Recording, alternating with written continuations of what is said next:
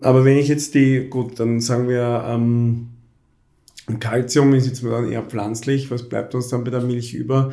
Was man sagen muss, das eine ist, ähm, sind sonst irgendwelche Nährstoffe, Nährstoffe wo man sagen ja. würde, was attraktiv wäre? Nein, man muss schon jetzt, lassen wir mal teilweise nachteilige Wirkungen vom Milcheiweiß ja. weg.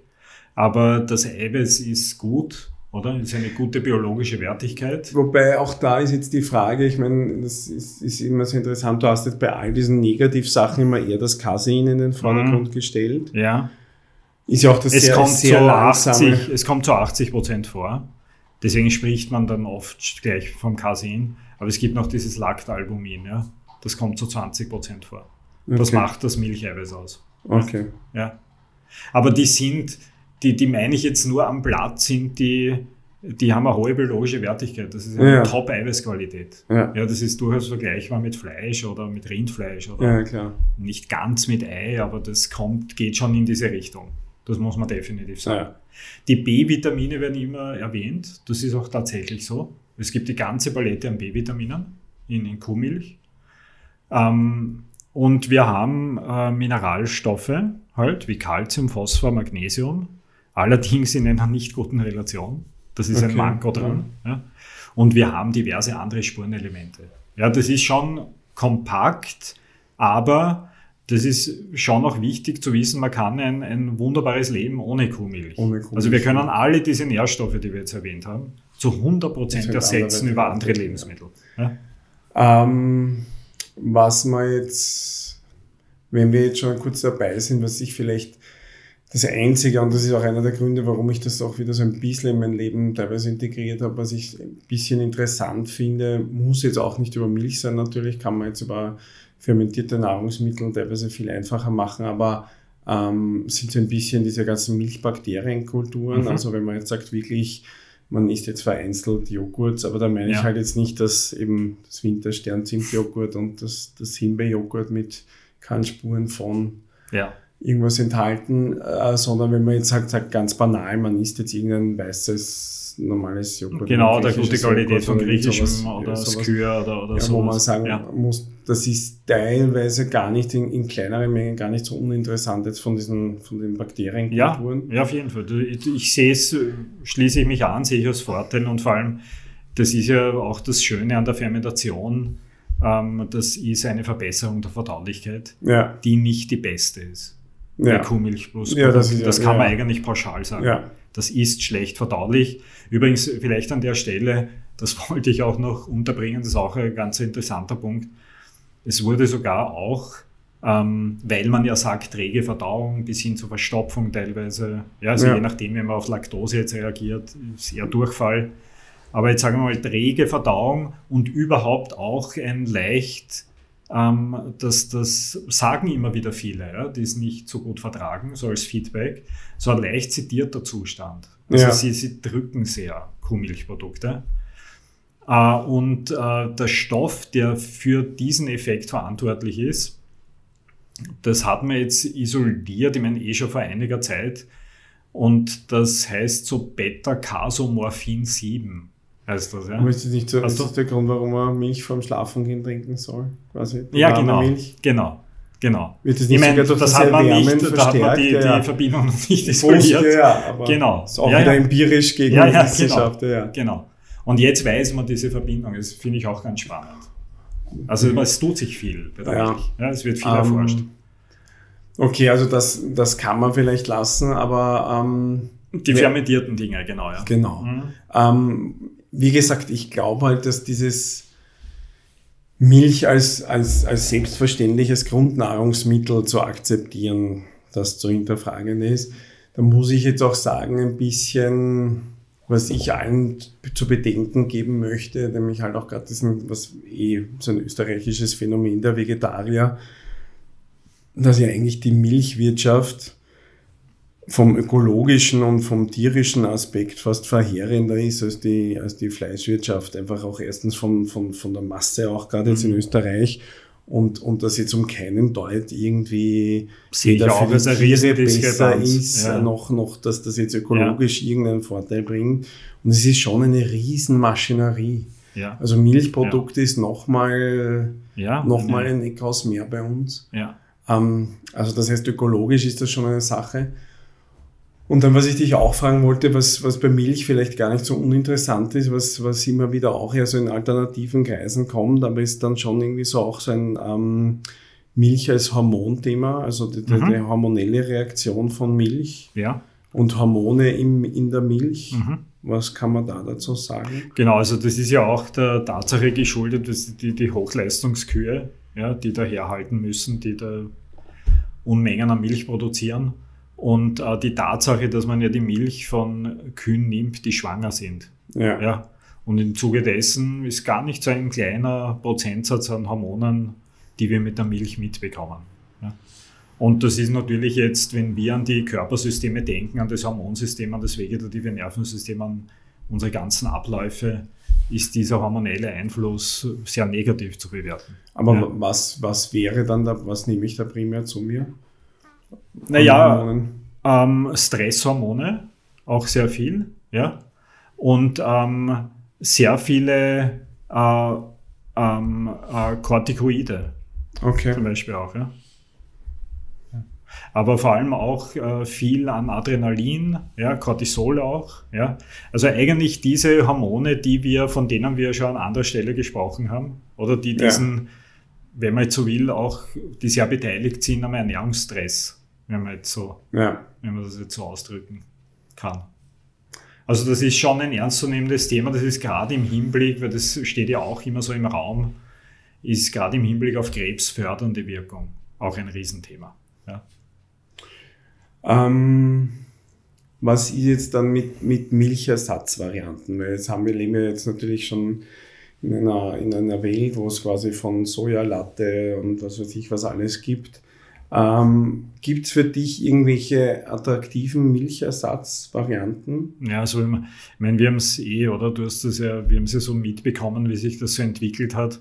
Das ist ja ursprünglich, war das mit, mit Sojadrink, oder? Mal getan für eine Zeit lang und Ende der 90er Jahre sind dann die Getreidedrinks dazugekommen. Reisdrink, Reisdrink war das erste Produkt. Ja. Dann kam Haferdrink, dann kam Mandel, dann kam Kokosdrink, ja, die Nussdrinks dazu. Und wenn man sich diese Milchalternativen anschaut, also ich, ich finde es grundsätzlich einmal ähm, äh, vielleicht, bevor ich auf diese Geschichte jetzt eingehe, will ich noch einen Punkt äh, einbringen, den wir noch nicht erwähnt haben.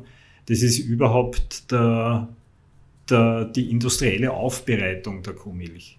Das Also es ist ja auch- und alles. und genau, So, ja. oder? Diese ja, ganzen das stimmt. Prozesse, ja. Das weil, auch eine Frage. weil das ist natürlich jetzt für, ich glaube auch für, für alle, die uns zuhören, wichtig zu wissen, wir, die in, in der Stadt leben, wir kriegen Industriemilch ja, aus Ja. dem Supermarkt. Und natürlich gibt es einen Unterschied jetzt zwischen Biomilch, ja, also jetzt gehen wir mal für die artgerechte Tierhaltung und die Futtermittel, die die Kühe kriegen und so weiter. Keine Frage. Also wenn ich jetzt eine Biomilch mit einer konventionellen Milch vergleiche, dann ist es tatsächlich so, dass da weniger toxische Stoffe enthalten ist, die Hormonbelastung nicht so hoch ist, Okay. die Nährstoffstruktur besser ist, eindeutig. Echt, okay.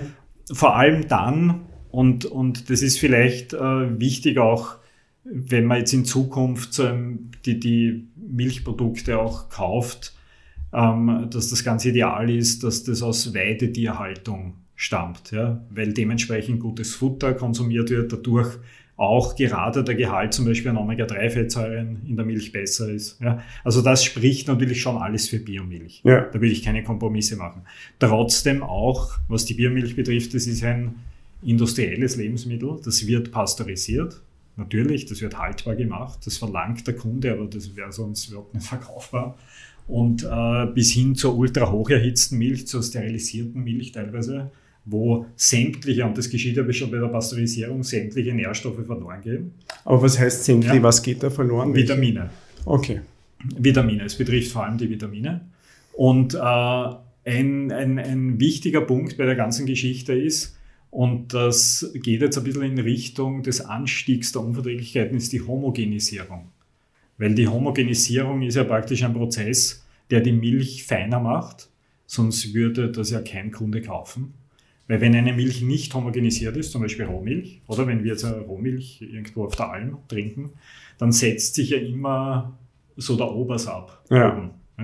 Und das heißt, stell dir mal vor, du würdest jetzt eine Milch kaufen im Supermarkt und es würde sich absetzen und dann würden die Flankerln am Gaumen da herumpicken. Ja. Ja. Also es ist unkaufbar für Kunden äh, äh, inakzeptabel. Und daher hat man sich ja irgendwann entschlossen, eine Milch zu homogenisieren. Wie, der, wie passiert das? bei der Homogenisierung werden, wird einfach das Fett in kleine Kügelchen zerteilt, damit die Struktur feiner wird. Und der, der Nachteil dieser Geschichte ist, dass diese kleinen Kügelchen sehr, sehr leicht durch die Darmwand kommen. okay. Und deswegen äh, dieses Leaky Gut Syndrom, ja. dass da viel diskutiert wird, glutenbedingt teilweise, ja, das, ähm, äh, das, das führt man auch stark auf eine Homogenisierung zurück. Also das heißt, die Homogenisierung hat diesen negativen Effekt, dass das durch die Darmwand in die Blutbahn gelangt und verantwortlich ist für diverse Probleme.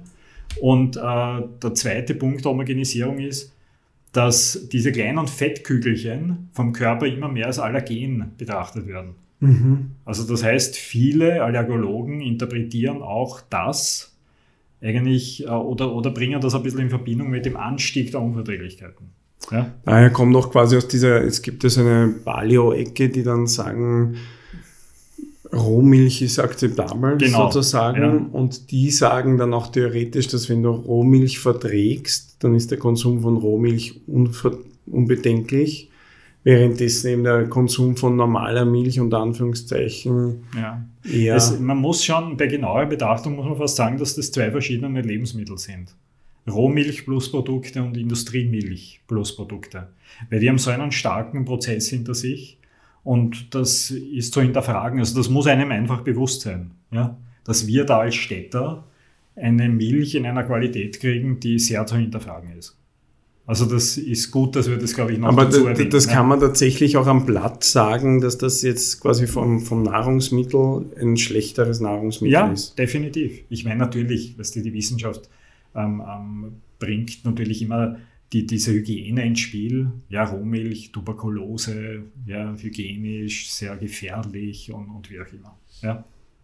Ähm, da, das mag schon stimmen, wenn man jetzt Milch im großen Stil vermarkten will. Ja. Aber trotzdem, ja, also wenn wir jetzt auf einer Alm leben würden und Milch direkt als Rohmilch konsumieren, also wir hätten kein Problem mehr jetzt mit der Hygiene. Mhm. Ja. Ja, und es macht natürlich das mit dem, mit dem Milchallergien, das macht schon Sinn mit den Milchallergien. Genau. Weil das ja, das ist ja schon auch immer wieder die Frage, dass das ja ähnlich wie mit den Gluten ein, ein, das ein Ding der Neuzeit ist. Mhm. Und man da schon auch hinterfragen muss, natürlich, wie sehr sich unsere Ernährungsmittellandschaft verändert hat. Mhm. Und ich meine, das ist ja auch immer so ein Ding. Ich finde das ja schon ganz lustig, weil, ähm, weiß ich nicht, wenn ich dann zum Beispiel halt mit meinen Eltern rede, sagen die ja, wir haben früher auch am Milch getrunken. Ja. Und Das stimmt natürlich, aber wir haben es halt aus, bei meinen Eltern in Wirklichkeit, haben es aus dem Stall geholt in dem Fall. Mhm. Und das kann man halt nicht vergleichen mit dieser, diesem Milchregal heute, Genau, oder? Wo einfach genau. ein Unmaß an Ja, hochverarbeiteten, und weil wir haben ja schon, wir haben ja schon in anderer Folge ähm, bei Leo und Co. und auch, auch sonst immer wieder erwähnen wir eigentlich von, von verarbeiteten Lebensmitteln, wo man eigentlich ein Mhm. bisschen Abstand nehmen soll. mhm. Und man unterschätzt das ja, weil Milch wird ja so als Naturprodukt verkauft, oder? Das heißt, ich kaufe da die wollte ich Glasflasche sagen, also und das nur ist Stichwort so, Naturprodukt Milch. naja, aber Das ist ein hochindustrielles oder? Lebensmittel. Das ist ein schwer verarbeitetes, Ja. Ja, Also in Wirklichkeit, wenn ich jetzt die meisten verarbeiteten Lebensmittel hernehme, so richtige Processed Foods, ist damit Milch vom, vom, von den Arbeitsschritten mhm. Nicht, Ja, nicht natürlich. weit hinten nach. Ne? ja. Weiter geht's im nächsten Teil. Andere Podcasts und Infos zur Ernährung auf unserer Webseite www.urbanhealthconcept.com. Für nähere Fragen und zur Erstellung von individualisierten Ernährungsplänen kontaktieren Sie uns bitte unter office at urbanhealthconcept.com.